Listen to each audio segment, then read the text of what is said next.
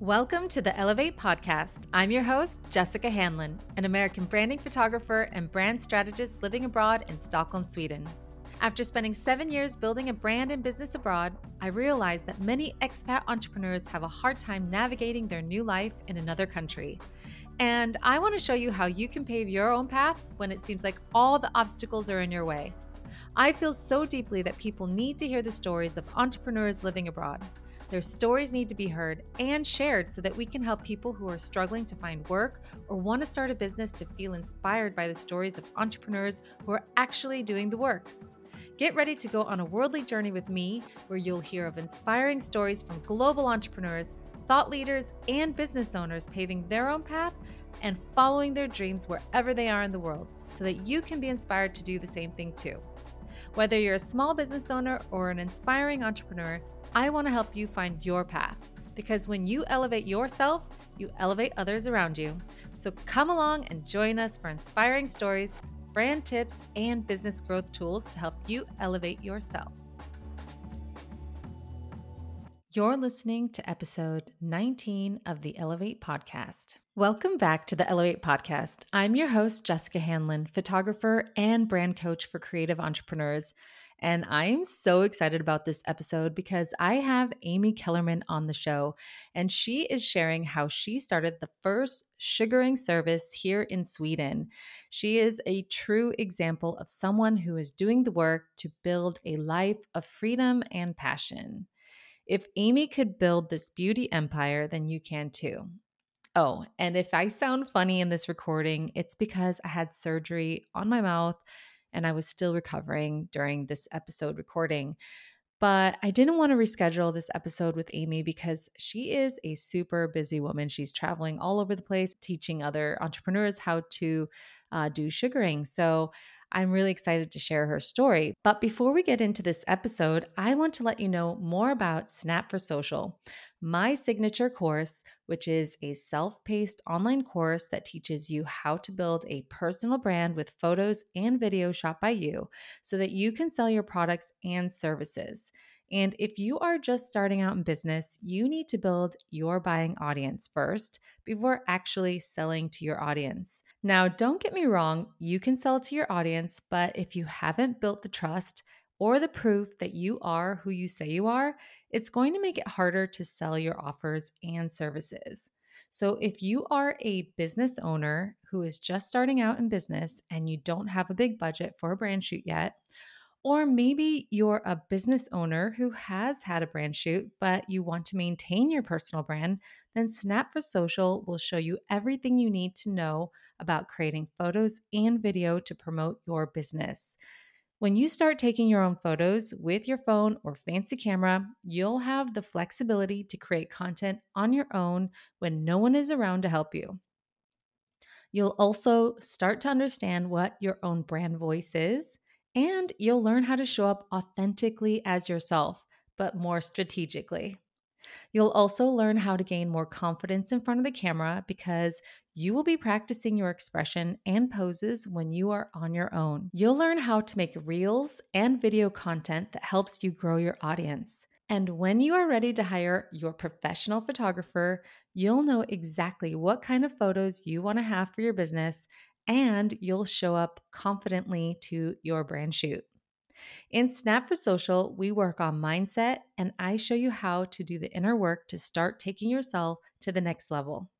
Because when you start to work on yourself, you expand and evolve.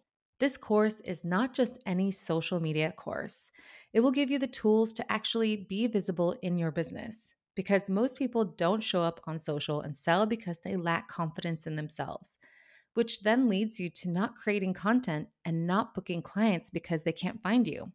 And I don't want that for you. I want your business to thrive so that you can continue to create your life of freedom and passion doing what you love. You can find Snap for Social in the link in the show notes, or you can head to jessicahanlon.com slash snap for social. Now let's get into the interview with Aimee. I'm super excited to have Aimee Kellerman on the show today. She's a certified skin therapist and CEO of four beauty businesses, which is so interesting. I can't wait to learn more about this. And one of them is SugarMe Esthetics. An organic beauty salon in Stockholm, Sweden, and she has eight employees, which is also pretty incredible. And SugarMe was born because Aimee was an expat like me who couldn't speak Swedish. And today we are talking about her journey into starting her business and hopefully inspire another listener to pave their own path as Aimee has. So, welcome to the show and thanks for being here. Thank you so much for having me, Jess. I really appreciate it. And I have to say, it's such an honor being with you on the show because listening to your episodes, it's so inspiring to hear that so many people are getting all this insightful information that only I wish that I had whenever we were doing, whenever we were moving here. So thank you so much for doing this. Thank you. Um, yeah, it just started because I felt like, well, one, there was a, a person who triggered this for me uh, to start. And I really felt like, you know, when I started my business, I also didn't know what I was doing. I had to kind of figure things out on my own. And then when I invested in online education and coaches, I was able to just, you know, make each step, you know, more advanced and then you just kind yeah. of find yourself in another place than you were in the totally. beginning. So, first off, I want to know how did you end up in Sweden? Where are you from again? So, my name is Aimee Kellerman, and I'm originally from Canada. I'm from the uh, capital, Ottawa. And I actually started out my journey moving to Sweden because I was working on a cruise ship. So, Royal oh. Caribbean Cruise Lines. So, I was based out of the Caribbean at the time. And I actually met this really good looking guy um, and his family, like his mom and his dad and his sister and brother in law, um, on the cruise ship that I was working on. And i'm um, you know very much a rule follower but when you fall in love or when you're just head over heels in love with someone you just can't help but follow your heart. Um, and i met the love of my life on the cruise ship and we fell in love in like five days which is crazy oh my gosh yeah yeah so we met um, on the second day of a week cruise and then we just hung out um, by chance. I had to like it was actually really difficult um, dating a a guest on the cruise ship because you're really not allowed as a, as an employee on the cruise line. You're really not allowed to cross that boundary. And what I did is I pretended like I knew him from before, and I kind of invited myself on um, their family dinner that they had. So that was our first date with him and his family, which is kind of weird to oh to say it out loud. Um, but we had like five days to get to know each other. And by the end of the cruise, um, after five days, you know, we were basically in love. And it was, yeah. Um, so I still had seven, no, sorry, I still had five months left of my contract. So we would basically do this long distance relationship. And then about halfway through my contract, um, I decided to apply to Migrationsverket um, and become a resident of Sweden. Um, wow. So yeah, that's my story about how I ended up here. You know, I guess they call us love refugees, just like yourself, Jess. Yes. yeah. So I know I, my husband and I met, and it happened so fast. I mean, I can't even get yeah. over how quick that happened. And I was like, I must be crazy. Like people think I'm crazy. Like, can it happen this fast? Yeah, it can. I mean, yep. we've been married now 13 years. So, wow. Yeah, it's crazy. Oh, that's amazing. So it can We're happen. We're celebrating 10 years this year. Oh, wow. Nice. Yeah. It's um, crazy. That's so cool. So, okay. So, when you so, applied to be in the migration, uh, mm-hmm. well, to get your residency, I guess. Yeah. Um, what happened? You did you come and live in Sweden first, or yeah? So back then, like the process is very different from what I've learned from clients, um, how the process is today. Back then, it was so fast. Like I was expecting like this could take, you know, easily a year. Um, and, but actually, it happened a lot faster than I suspected. So it took only two months oh, to get wow. approval. Um, and then I finished my contract, moved back to Canada, basically packed up my bags and moved over to Sweden because my thought process back then was like, I have no responsibilities. I was sort of this free spirit. Um, and I figured, why not? If it doesn't work out, I could always go back home.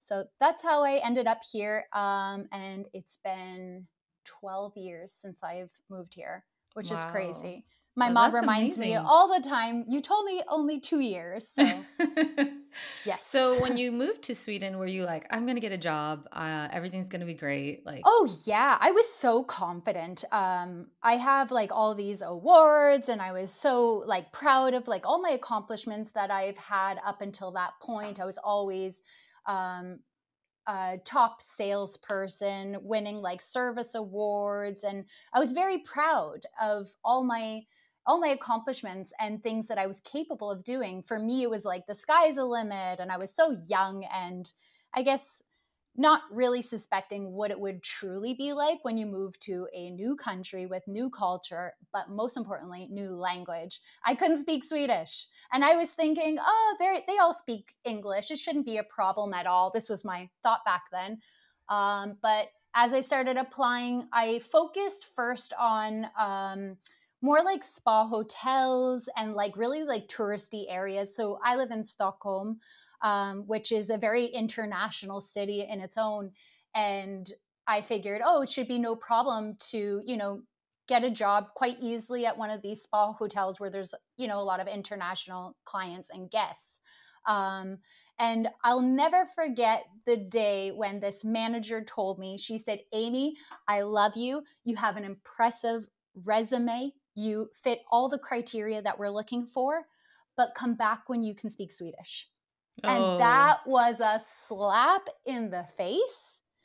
And I it's funny because part of me I died inside and my heart sunk into my stomach. But at the same time, it gave me that much more encouragement and strength to mhm. overcome what she said to me. And from that moment forward, I was more empowered by what she actually said because I felt like, okay, I'm going to make this a challenge. So I was at that point already trying to learn the language. I was going to SFE or SFI, so Mhm. Swedish for immigrants. Um, and I am having a really hard time learning with that like method of Oh, teaching. I feel and I was dying and I'm so like I'm ADHD so I would lose focus and it's like I'm really trying here. I'm trying to learn the book way but it just didn't really work for me. Um, and in the end I finished I think one or two semesters or whatever the levels were called back then. Um, but I felt like, okay, that was enough. At this point, it was like six months of education. That was enough for me. Um, the ways I was actually learning the most was by watching the news every morning, listening to the radio in Swedish, watching um, a lot of Swedish television shows. One television show that I can really recommend was um, one called Coming to Sweden. I watched about that. this. Have you seen it too? Yeah. It's so good. It's this Yeah. American girl moving to Sweden. No, No, it American a guy, guy. moving to Sweden. Yeah, yeah. And then the other one was Solsidan. Yeah, that one's funny. My kids love It's watching that one. Yeah, Yeah. and it was like an easy show that I could kind of gather like what they're talking about based on, you know, the situations that was happening and if there was a joke or something, my husband starts laughing. I'm like, "Wait, what did they say?" And he'd kind of clue me in about what just happened and then, you know, 3 minutes later I'm laughing too. So, a bit of a delay there. Yeah. But this was life, right? Coming Yeah. here and you know, you have to find new creative ways to try and learn this language.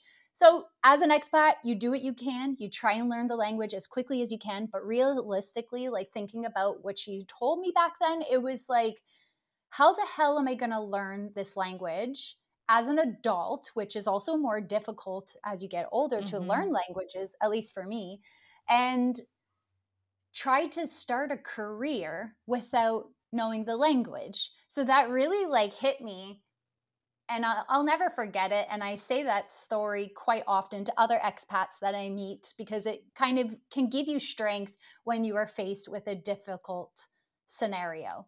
Yeah. So, so that's yeah, that's a little bit about my experience when trying to look for jobs. It was like time and time again, I started realizing I'm either not getting even a um, an interview, or let alone a meeting or the job that I was searching for. Um, it just wasn't happening, and I was Mhm. really held back by not being able to speak Swedish and also not having a network as well. I think when people make hiring and I know as well because I've I have staff as well. You do take a risk by taking an expat because they don't have a network. They don't have friends. They don't have anybody in the industry. So therefore they don't really have a clientele. They're coming to you as one person and you as an employer have that responsibility to fill up their schedule with either current existing clients or help them market themselves and their capabilities in order to help them grow their clientele. Mm-hmm. So it is a big responsibility. And I completely resonate with what probably all these past managers that I have interviewed with had to sort of, you know, take that into consideration. So I, I don't. I don't, I'm not angry with them making that decision, but I understand. Um, mm-hmm. but instead, it gave me the strength and possibility to be where I am today. And I wouldn't have done that, I think, if I was employed because being an employer is so easy in some ways because you don't have that responsibility. You go to your job, you fulfill the duties, and you go home. Mm-hmm. As a business owner, as entrepreneurs, you wear so many hats, you have so much responsibility. And when you don't have clients, you are finding so many different ways, so many different sources of trying to market yourself. If I look back, back then when I first started my business, I was literally handing out flyers like the old school way. There was no Instagram back then. There was none of these wonderful resources that we have today. Oh my so gosh. It was a very different relate. journey back then. You can yeah. too. Yeah, yeah, I remember when I first came to Sweden and I got a, like I started my photography business. I was like, okay, how am I going to get clients now? I have no clue. And you know, Instagram was still not what it was mm. today. And exactly so I remember printing out some flyers, and I tell this story all the time. But I literally went to a park and yep. started putting them on light posts, and they just flew away. It was like a super windy day, and I was like so like ashamed, and I was like, "Really, Jess? Like, are you really doing this? Like, there's got to be know. a better way." And exactly. so, you know, I had to start to get into social media and really start to figure out how to sell that and yeah. it took time but um but i'm curious though like when you when were you working as like a skin therapist on the cruise ships? Is that exactly. what you were doing? Yeah. Okay so, so you had that background. mm-hmm. okay. Yeah so i did my aesthetics um diploma in canada and worked at a few different spas. Um, and I really fell in love with skin at this medical clinic that I worked at. It was a medical aesthetics uh, clinic. And I just really fell in love with how deep you can dive into really like treating problematic skin conditions. Mm-hmm. Um, and I was really inspired by the work that she was doing. And I really wanted to be a part of that journey. Um, but at the time, I was really wanting to spread my wings first before I really dove deeper into that. And I saw the opportunity to go work on a cruise ship. Mm. So I was hired along. Um, actually, you're employed by this company called Steiner, um, and they're based out of the UK. So I traveled to Europe for the first time ever. Never been, you know, to Europe ever. So going to London, assuming, oh, all of Europe is so warm, you know, so naive. I think it was in like November at the time. And so I went there in this really teeny tiny jacket in London, freezing my butt off, doing the training as an esthetician. I never worked so hard in my life. I just have to say, like working on those cruise ships, it was the most difficult working conditions anyone will ever have. We were starting our meetings at seven o'clock, taking clients at eight o'clock, working until nine o'clock at night mm. with a one hour break um, and then doing the cleanup tasks from 9 to 10 mm-hmm. and then from 10 until 3 in the morning you're partying all night. Because you gotta so have a living, life. Oh you're living your best life like you know you're just having the greatest time. Everybody's on the same boat where you are literally um, you know you have nobody no responsibilities and you're just having the greatest time um, but you do work six days a week. So you have one day off a week. Mm-hmm. Um, and you either divide that into two half days or you are allowed to have one full day. Oh my gosh. Yeah, it's pretty wow. brutal. Yeah. So I did two contracts. Um, my first one was all in the Caribbean, and the second one, it was starting in the Caribbean where I met my husband. And then we did the transatlantic. So he actually flew back from Sweden um, met me on the cruise ship. And then we spent two weeks together, which was the longest time we ever spent Oh, together. wow. Um, and we crossed the Atlantic together. And then we were based out of the Mediterranean for the rest of my contract. So, you know, Mhm. good old Ryanair, he would, when he would have a week off, he'd fly down and meet me wherever the cruise was kind of ported for the day. And we'd spend the day together. Yeah. Um, yeah, so working as a skin therapist, you know, working in a spa environment, it sounds so lovely, and it is, but you do so much. You do so much. Wow, I didn't I didn't even think about that. I've never been on a Yeah. cruise and well, I've been on one of the the cruises that you can go from Finland or Sweden Oh, to yeah. Finland. Yeah. But the last time I did that was when I was 12 Okay. and I actually dislike boats. okay. Yep. So I am not a boat it. person. I wish I could go on a cruise, but like that to me just sounds like too confined. Like I would probably be like, get me off this thing. Like so these are cruise ships with like over 5,000 people. That's They're insane. massive. Like they're so big. I think on average they're about 15 decks high. That's crazy. Um, the last one I was on, I think it was like 21 decks. It's crazy, absolutely crazy. It's a little city on the water. Um, so you, it's impossible to feel confined because it's so big. Yeah. Um, and then of course they have like these stabilizers on the on the really big cruise ships, so you never feel them moving. Yeah. That's uh, yeah. I I Yeah. don't know if I'm You have to try it. convinced yet, but uh, Oh, I know. um, okay, so let me just take you back to when you started your SugarMe um, Okay. vocation, your business, because this is the part that I'm really curious about. Was like, Okay. when did you say, okay, I'm not going to get a job doing this. I just need to like do this for myself. Exactly. What was that moment like for you?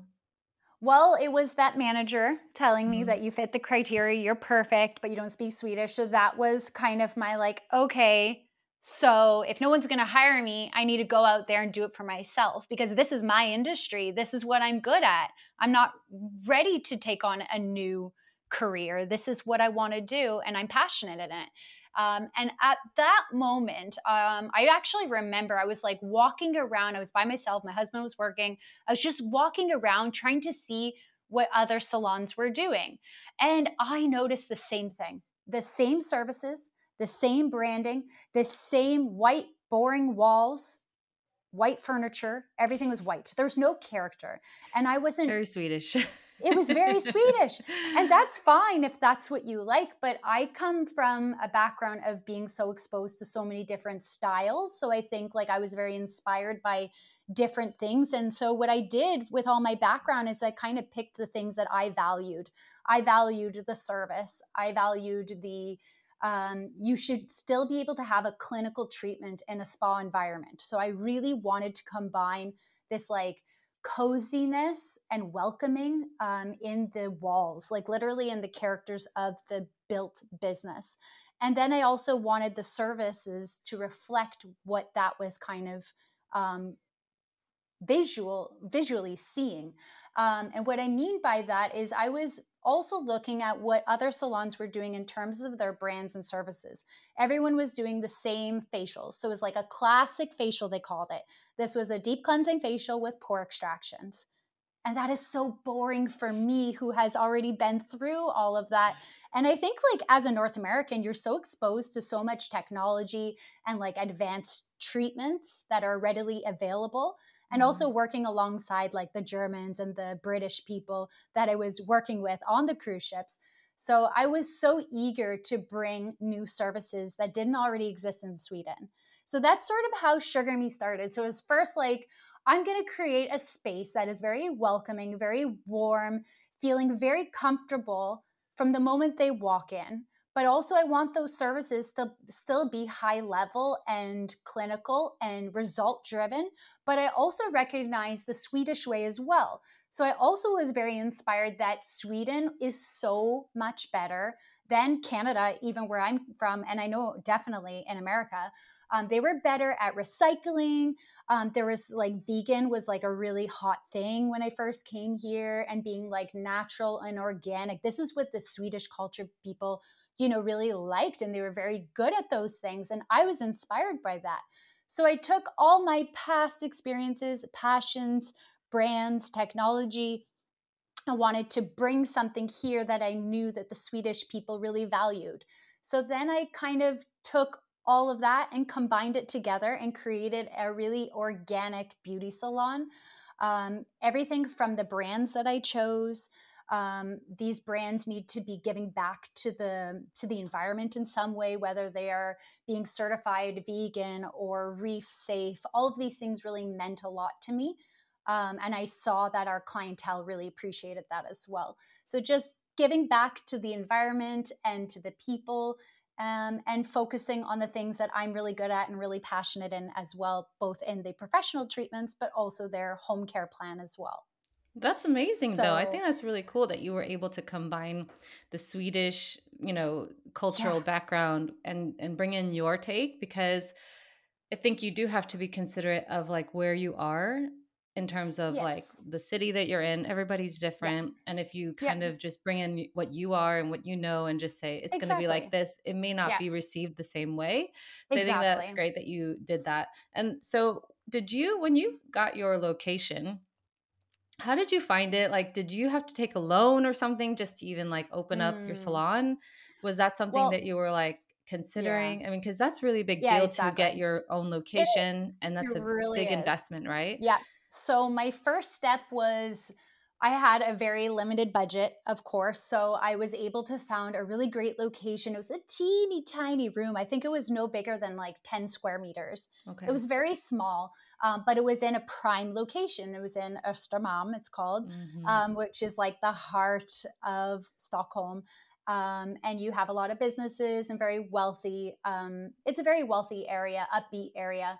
And so I moved into my teeny tiny room, but I was focusing only on sugaring hair removal. So, if you're not familiar with sugaring hair removal, um, first of all, in Sweden, this was a brand new untouched market, which means that there was no, the only alternative to sugaring was waxing. Mm-hmm. And back then, there was nobody really doing intimate hair removal. There was one girl that I know was doing a lot of Brazilians, but she was doing waxing um, and I I know the differences so well. I personally would never do waxing again because sugaring is just so much less painful, amongst many other things. Um, but that one thing, of course, I would not like to inflict unnecessary pain on someone if I have the capability of doing something way better. So yeah. it was a journey to bring in this new service, but that's why I actually started that business only focusing on sugaring. So, as much as I love skin and I'm a total nerd, you know, doing that route, if I was to do skin care, um, it's a massive investment, first of all. Buying products both for professional use and needing to sell the retail mm-hmm. is very, very expensive as an initial investment. So, first of all, getting your location, I was able to get a pretty reasonable um, rent back then, I was only paying like 5,000 kroners a month. Oh, wow. That's, which is crazy yeah, cheap in that yeah. area. So I was really lucky. Um, but my initial um, investment was very minimal because with sugaring, I only needed a bed, I needed the sugar warmer, and the supplies. Whereas if I wanted to go the skincare route, which ultimately is my passion, it's a bigger investment. And also, I didn't have a clientele. I knew mm. nobody. I knew nobody. And my husband is not from Stockholm. He's from the west coast of Sweden. So he had only been living in Stockholm for, I think, a year at that point. Um, so he was kind of new to the city as well. So we had no network. I had no clientele. Um, I was this, you know, English speaking person in this new city, new country, and had no clientele. So buying a skincare brand wasn't really the smart route taking on something that's brand new really elevated me to be this unique person and this you know new thing because it's like here's this english speaking expat with this new service. I think it was really um, exciting for people when they heard about it um, but it, it was a slow process but i was lucky because i was renting a room from another skin therapist who was only doing face she was only doing mm. facials Okay. So she was hosting this um, event. It was um, a private event that she was inviting like all her friends and uh, her clientele. And luckily for me, her friends are all these, they're called kändisar. They are really well known Stockholm um, people. Um, usually have pretty big wallets. And I, at the time, had no idea who all these people are. And luckily, I just got in contact with the right people. And once they tried sugaring, I was testing it on people's arms. So once they tried it, they were like, oh my God, this is amazing. Everybody wow. signed up. And it just took those five really good clients mm-hmm. that boomed my business. Within six months, I was definitely overworked. I was overly booked. If I went away for vacation, it kind of kicked me in the butt because there started to become more people um, doing sugaring, but unfortunately, they were still new at it. And so, what happened is if clients ended up going to these people who weren't really experienced, I'd hear all these horror stories by the time I get Ooh. back. So, I realized at that point that I can't keep working myself like this because mm-hmm. I will hit the wall and I know when to recognize that. You need to respect yourself as well that you you need time off as well, right? As yeah. much as you want the business to grow and you're so hungry for it to succeed, you can't do this ultimately long term on your own. I'm sure you, you have to scale but- then because I mean, you are one person, right? And like you can only take your business so far if you're one person offering a one-to-one service. Like I get this too because for me as a photographer, I can only do one-to-one, you know, with so many people before you get burned out or like you're overworked. Yeah. And for me, like I was like, okay, I took on a million jobs in the beginning too. I was like, yes, I'm going to make this yeah. work.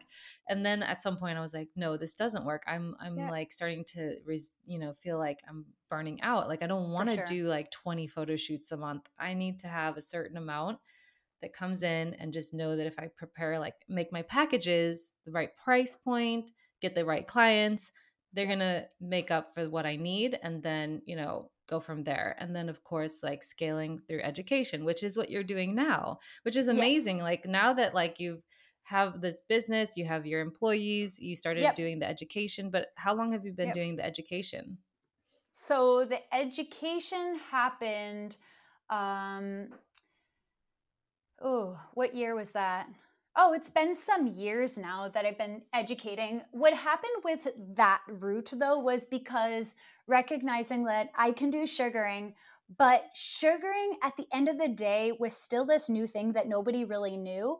And I knew that the more businesses that were providing really good sugaring, the actually, the more marketing I will get the more business I will get. Because at the end of the day, I was always the first one to offer sugaring. And I think people really value that. Um, but what I did is I then took a step back from doing those one-on-one services I use, as you had mentioned. Um, and I had staff at that point, so I was able to then pass on my clients to my staff, and then it was educating other businesses. So then I started up my other company, which is called Savvy Sugaring, and Savvy Sugaring was born on the point that really good education is so crucial for the success of a new service. Because mm-hmm. if there's too many people out there who are either self taught or poorly taught, what ends up happening is that they're doing the wrong technique and they could be injuring people. They could be giving them really bad results. And at the end of the day, if those other businesses are doing maybe the wrong technique or they could be doing it better, um, that actually can hurt my business as well because people end up walking around and saying sugaring is more painful than waxing or sugaring is not as good as it sounds.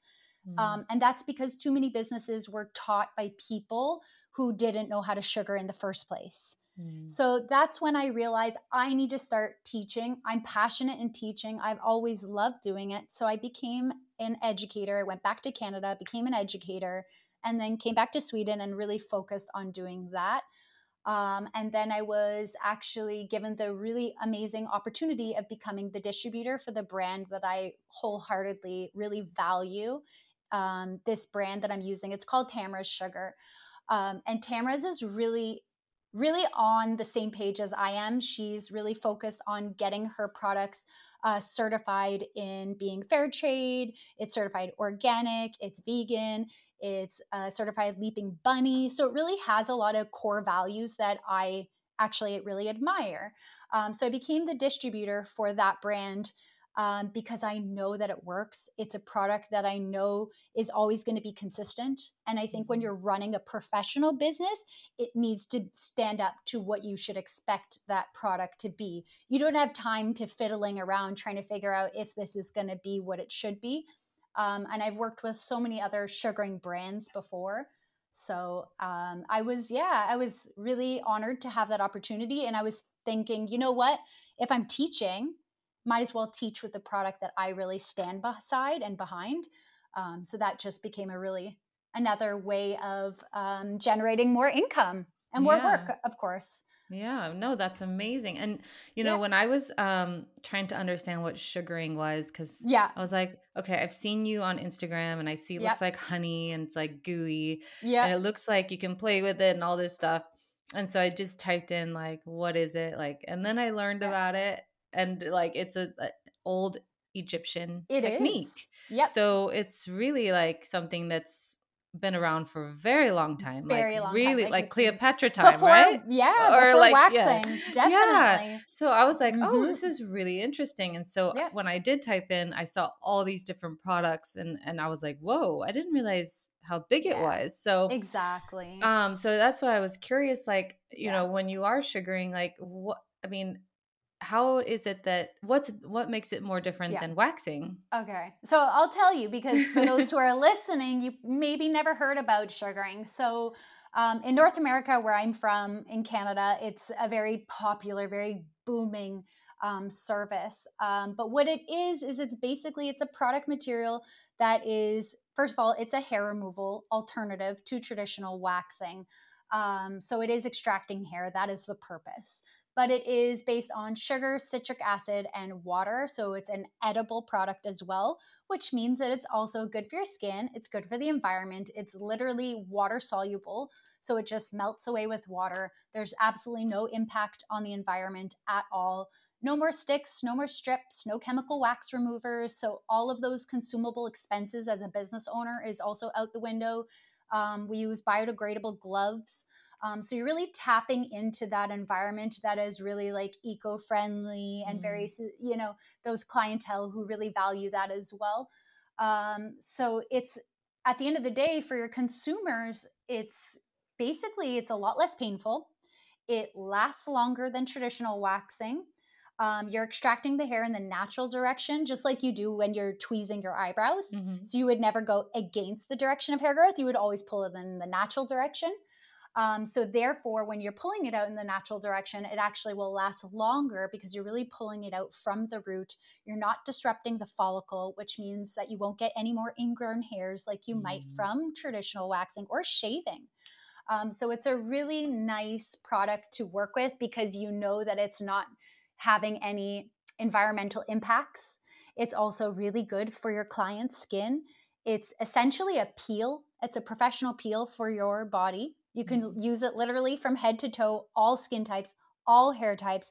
I mean, pregnant clients, eczema clients, um, I've everybody can do yeah, it. Yeah, I've even seen like um in private groups where I'm like, you know, parent groups Yep. where some people are like, my kid has like lots of hair Yep. and they want Oh, to remove yeah. it. Like, how young Yep. can they be? Like, I mean, of Yep. course, this could be a better alternative than going and doing like a Oh, lasering or something. sure. Yeah. Yep. I mean, kids really shouldn't be doing laser at Yeah. all. Um, so sugaring is a natural form, and I'm very open with my children as well. They know what sugaring is very well, of course. Um, but if my kids ever wanted to have their hair removed, I would rather them, of course, do sugaring instead of shaving. Shaving has um, a lot of risks for, first of all, cutting yourself. Um, Yeah. as a parent, yeah, you want to give them the best and safest option. So it's nice that sugaring it just ticks off everybody's box basically as a client, but also as a practitioner when you're working with it, you can work a lot more efficiently. You know you're not inflicting unnecessary pain on your clients. As a business owner, the initial investment is very very minimal. Um, but education is key. Mm. And that is where I really knew that if I'm going to have sugaring in this new market in Sweden, it needs to be taught correctly because there's too many people out there that are doing the wrong technique, which is causing more pain for your clients. and it's also causing issues for the branding of sugaring hair removal. Mm-hmm. And this is what I felt was really important to me. So I started um, Savvy Sugaring, focusing on the Scandinavia market. Uh, so Sweden, Norway, Denmark, and Finland. So I was traveling around quite a bit. Um, and then I became pregnant and I realized, you know, traveling wasn't that easy. and then later on, I actually started a online um, education company called Savvy Certification. Um, and I focus on intimate hair removal because intimate hair removal is highly profitable. Mm-hmm. It is mm-hmm. also a service where people are very loyal to their esthetician. They don't want to see just anybody. No. They always want to see Not when you're like showing your goodies. No, exactly. Only a few people get to see those goodies. So yeah. It's a yeah, it's a service that is, you know, it's very fast. It's a very intimate service. You as a practitioner, you're really able to give that woman this amazing feeling of feeling really good. You give confidence. And I think that's what every esthetician maybe has in common is that you want to deliver a service that is going to make them feel good and look good at the same time. And I think that's mm. a really strong value that we have. Yeah. Um, so, how does somebody get certified? So you can, if you're in Scandinavia, you can either choose if you want to do a in person training alongside the online portion. Or if you don't have an educator capable in your area, you can always do the fully online certification. Um, and that's through Savvy Sugaring. So you can actually get certified fully online. All you have to do is you have to order your starter kit.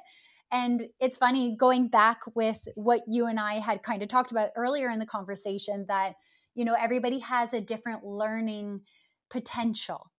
And I recognize that. So I created this online program, which is really going to tap into everybody's capabilities of learning. So it's very visual, it's very engaging. There's quizzes through the entire program. Um, there's a lot of downloadable resources, there's a lot of marketing resources. I poured my heart and soul into this program. Um, and my business partner as well, um, Jesse Mitchell, he's also a he's really he's very savvy in um, marketing and he's very tech savvy and he has all that business entrepreneurship um, based on his background and being in the corporate world so we've really combined our two expertises and created this awesome online certification program and it was recognized by our industry's um, organization it's it's a global organization. Um, it's called CIDESCO International. And anybody who's an esthetician and you're a professional, you absolutely will know about CIDESCO. So it's a really huge honor to have that. Wow. Um, so they approached me and asked me if I'd be interested in leading the sugaring hair removal um, category, which means wow. that we will be getting it into all of the um, beauty schools across the world. Wow. So it's a big responsibility, but it's like, I'm like you, Jess. I'm like, bring it on. what what work? I think like at the end of the day, if you have a passion, like you just run with it. You're like, yeah. you know, it, there'll be some bumps along the road. It's not going to be easy. It hasn't been easy. No. There's very little hours available, especially when you're a mom. Mm. You know, our kids are yeah. young; they need us. But once they're in bed, we're right back at our computer, and yeah. I mean, it's life that's what life, would you but... what would you say is like has been the hardest part about owning your own business? I guess the hardest part for me is I've probably figuring out how to say no. Mm. Because when things fall in your lap and like you've been waiting for it for a long time and if it's falling on your lap there's never really any right time to do these big projects. Mm, it's like yeah. having kids. I basically will always relate my businesses as my children. There's never a good time to have a kid, and there's never a good time to have a business. There really isn't. Because running your own business means that you need to be available 24 7. Um, my businesses, as they are now on a global level, that they aren't just within my time zone as yourself as well. Mm. You might have customers that are online that are in a different time zone, and you need to get back to them within 24 hours because you value them and that business relationship. So I think the hardest part thus far, and I'm still trying to figure that out, is figuring out when is too much. And maybe a psychologist can answer that for me, but but I'm just such a left brainer. Like as my personality, I am just eager and hungry, and I feel like I'm in the middle of my career, and I don't want to ever skip a beat and miss out on opportunities. So I I guess the hardest part right now is just saying like if it's too much. Yeah. And I I don't think I'm that person to ever say no to a really good opportunity. So Yeah. I'll let you know when I figure that out. no, I think that's really important is to learn to put like boundaries on like what Yeah. you can do and what you can't do. But of course, if like a really amazing opportunity shows up, you have to kind of weigh out if it's like worth it or not. And sometimes Yeah. you're like, but I may never get this opportunity again. So I'm just gonna like add it to the, you know, the stack of things that I have going on. But, you Yeah. know, you kind of have to pick and choose. But I guess a lot of people, you know, it's not like every day that happens to everybody. So, you know, you're just leading the way for other people as well, showing Mm. people that it's possible to start something. And you started in a little room, and Yeah. now you have all of this under your belt that you probably just never even realized would happen, but it just happened because when you were passionate, you niched down into one kind of Yeah. thing. And from there, you were able to expand, right? Because now you offer different services. And so, like, you know, sometimes you do have to niche down in your business to yeah. basically be known for something and then you can open up the rest because you already built like your clientele and stuff so Yeah. um I would also say, like, ta- talking on that matter as well, like, what else is difficult? I think when you are a small business owner, you tend to take on a lot of responsibilities. And I'm at the point right now where I'm realizing I can't keep up with like the social media. That is something that I'm struggling with. And I know that there are professionals out there out there that can really help me with that. I have four businesses that need to be posting every single day mm, according to um, what professionals are saying and what your followers need.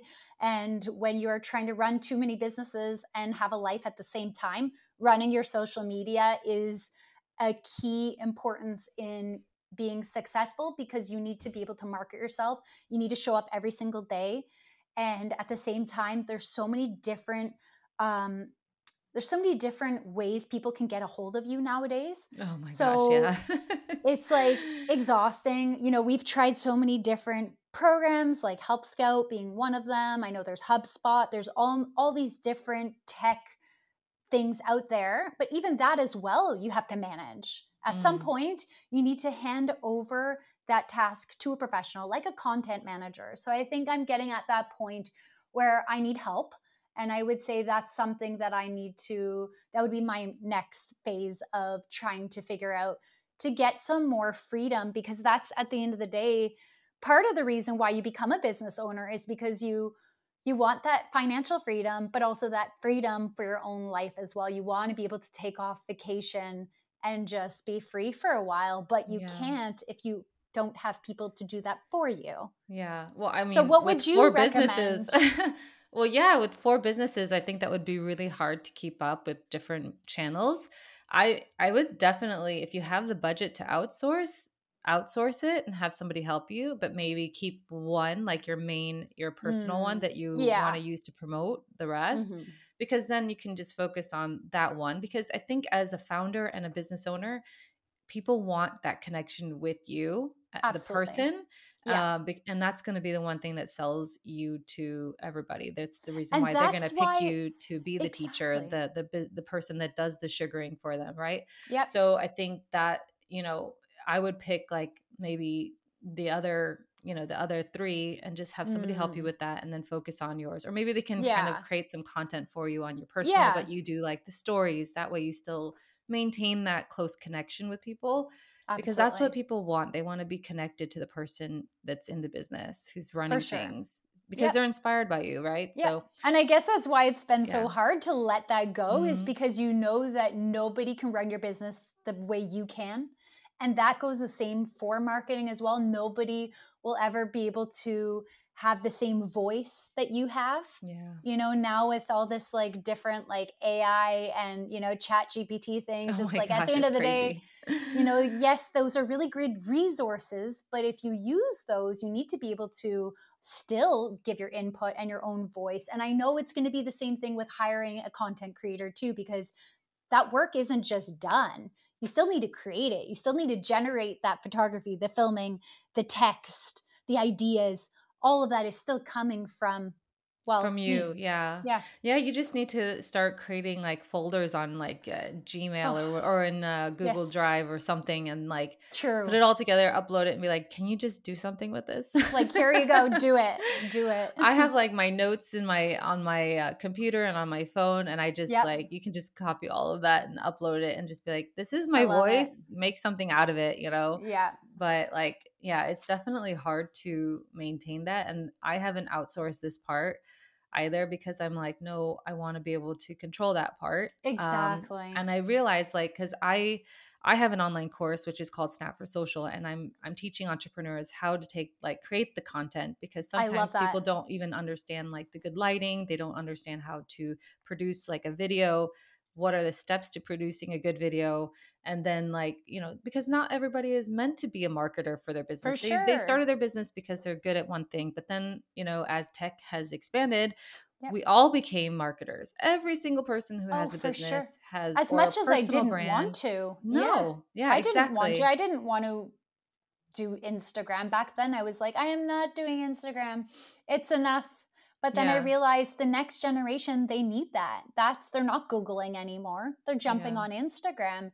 And so like you when you created this course, Jess, I'm also amazed that you have done that because the amount of money that people put into trying to take those courses, you know, um, where you are maybe just learning photography and then you're just learning like content creation. Like there's your course, it sounds like you're basically consolidating it all into one program, which makes entrepreneurs be able to use their own resources instead of maybe hiring a photographer, which you can easily pay. Like for one photo shoot, I've paid like 10,000 kroners for Mhm. and it's it is Yeah. expensive but your equipment costs a lot your lighting costs a lot your time costs a lot so i i understand why photography is expensive and why filming is expensive for my courses that i've created i've paid like close to 100000 just for one course 100000 Yeah. swedish kroners and it's very expensive yeah but if you're a new startup business like I was in that teeny tiny room, you don't have a budget back then. Mm-mm. You're brand new. So I wish your course existed back then.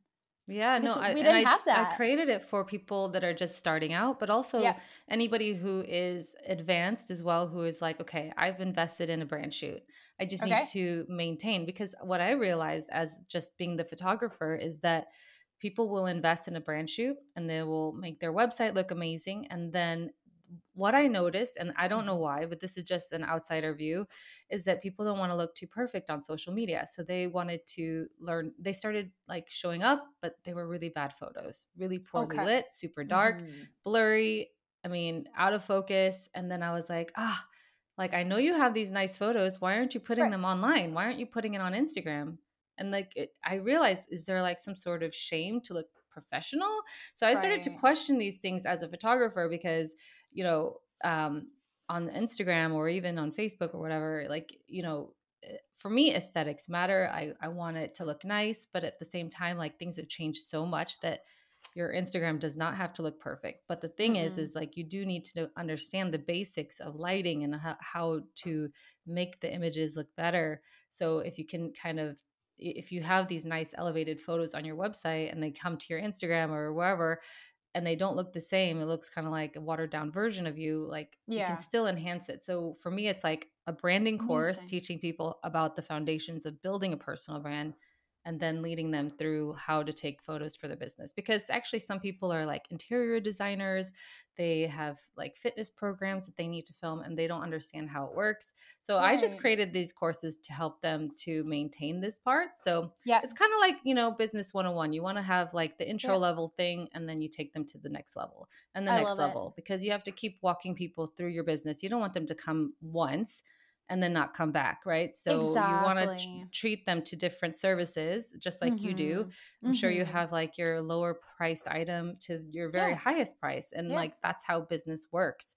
So right. you need to be able to think in that way. But yeah. um, but yeah, so I think that's really cool that you've managed to build this life here in a different way than most people and you've created something you know where all the doors were shutting on you and yeah. you know and you managed to do something with it so that's pretty Absolutely. amazing so Thank kudos you. to you and like Thanks. i'm just so glad that you were able to share your your path yeah and um i'm just wondering like if you uh so w- one quick question was is like okay. when you have your um your courses and stuff and you do you do live trainings here in stockholm as well Absolutely. Yeah. Okay, so, so we, somebody is here and wants right. to learn how yep. to do this, start yep. their own little side gig. If they're like, yeah. okay, nobody's hiring me because I hear this story exactly. a lot.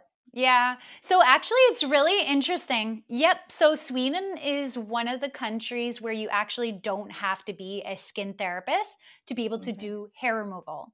Okay. And it's the same thing for nails. You don't have to be a skin therapist to do nails. Mm-hmm. Um, you just have to go and take a certification course. So, our course you can find um, at savvysugaring.se.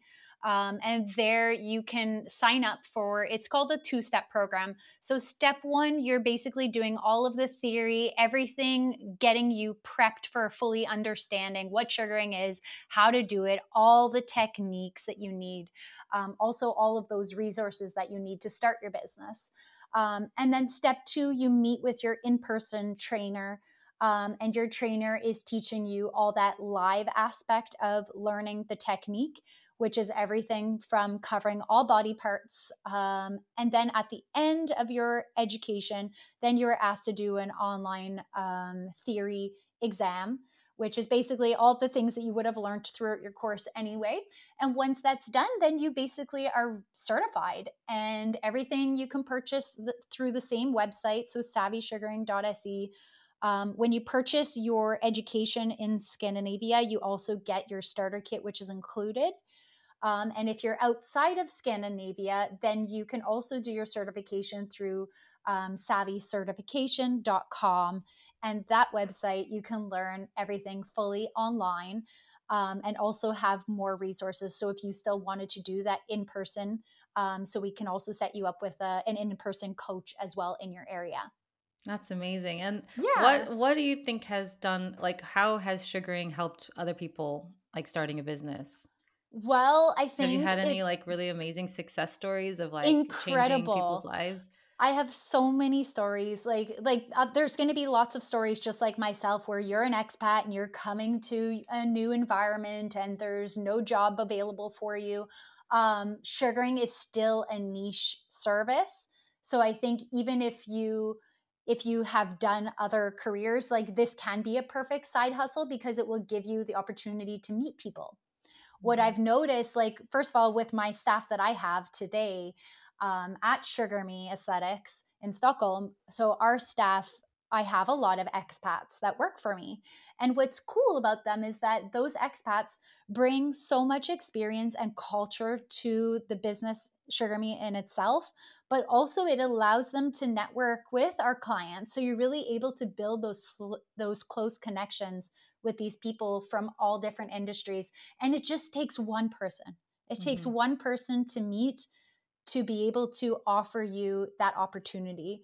And I think that's what it comes down to because when you're new to a new country, you don't have a network. So starting this side hustle might give you that opportunity to meet the right person to then take your passions and focus on your career instead but this is a great opportunity but i've also seen you know businesses really big successful businesses who have done traditional waxing for years and years and years and they're they take it in because maybe their staff think it's going to be this great thing but they never envisioned how much it can actually scale your business it's mm-hmm. crazy because hair removal in itself is a service that we noticed during the pandemic so there's two things pandemic has taught us that there's two services that women especially will always do and that's hair removal and that's hair treatments on your head mm. so as a esthetician, you're going to cut back on expenses such as skincare treatments, maybe. Maybe you won't do as much massage. So those services will scale back a bit, but sugaring or hair removal in general is going to be a service that will always be needed. And I think for a business who is either startup or successful and still doing waxing, if they transitioned over to sugaring, their clientele is going to grow. Um, they're going to reduce their expenses because they no longer need the excessive amount of wax. So, mm-hmm. sugaring, you only need one ball of sugar to cover literally multiple body parts. Wow. And the cost is very little. So, they're reducing their expenses, they're increasing their clientele, they're providing a high level service. So, and the staff are so happy to be working with us. So, I've seen like very successful businesses switch from waxing to sugaring and they come back to me and they show me their numbers. Okay, so data does not lie, right? Mm-hmm. Results do not lie. So whether someone says something, that's one thing, but when they show you the numbers, it's mind blowing. Like to see people's businesses double or triple, that's when you realize that something has happened. And the only thing that changed was bringing in sugaring. Wow. And those clients suddenly are are you know if they're sourced by starting from trying sugaring then those clients are now also doing all their other beauty treatments mm. so it's a mm. really great way to build your clientele and retain them to do all the other services that's amazing. Yeah. That is so cool. Thank you it's so, so much for sharing this. I mean, I really am so happy to have you on the show because I've Thank I've interviewed you. so many different kinds of people, but I haven't gotten into the beauty and like, you know, skin. I've I've interviewed yeah. more like online educators. And so I really want value your perspective Thank as you. a business owner. And I will put all the info in the show notes on how to find Aimee and all her different businesses and how she can help you as well. Um, so, thank you so much for being on the show and being here sharing your story. Thank you very much, Jess.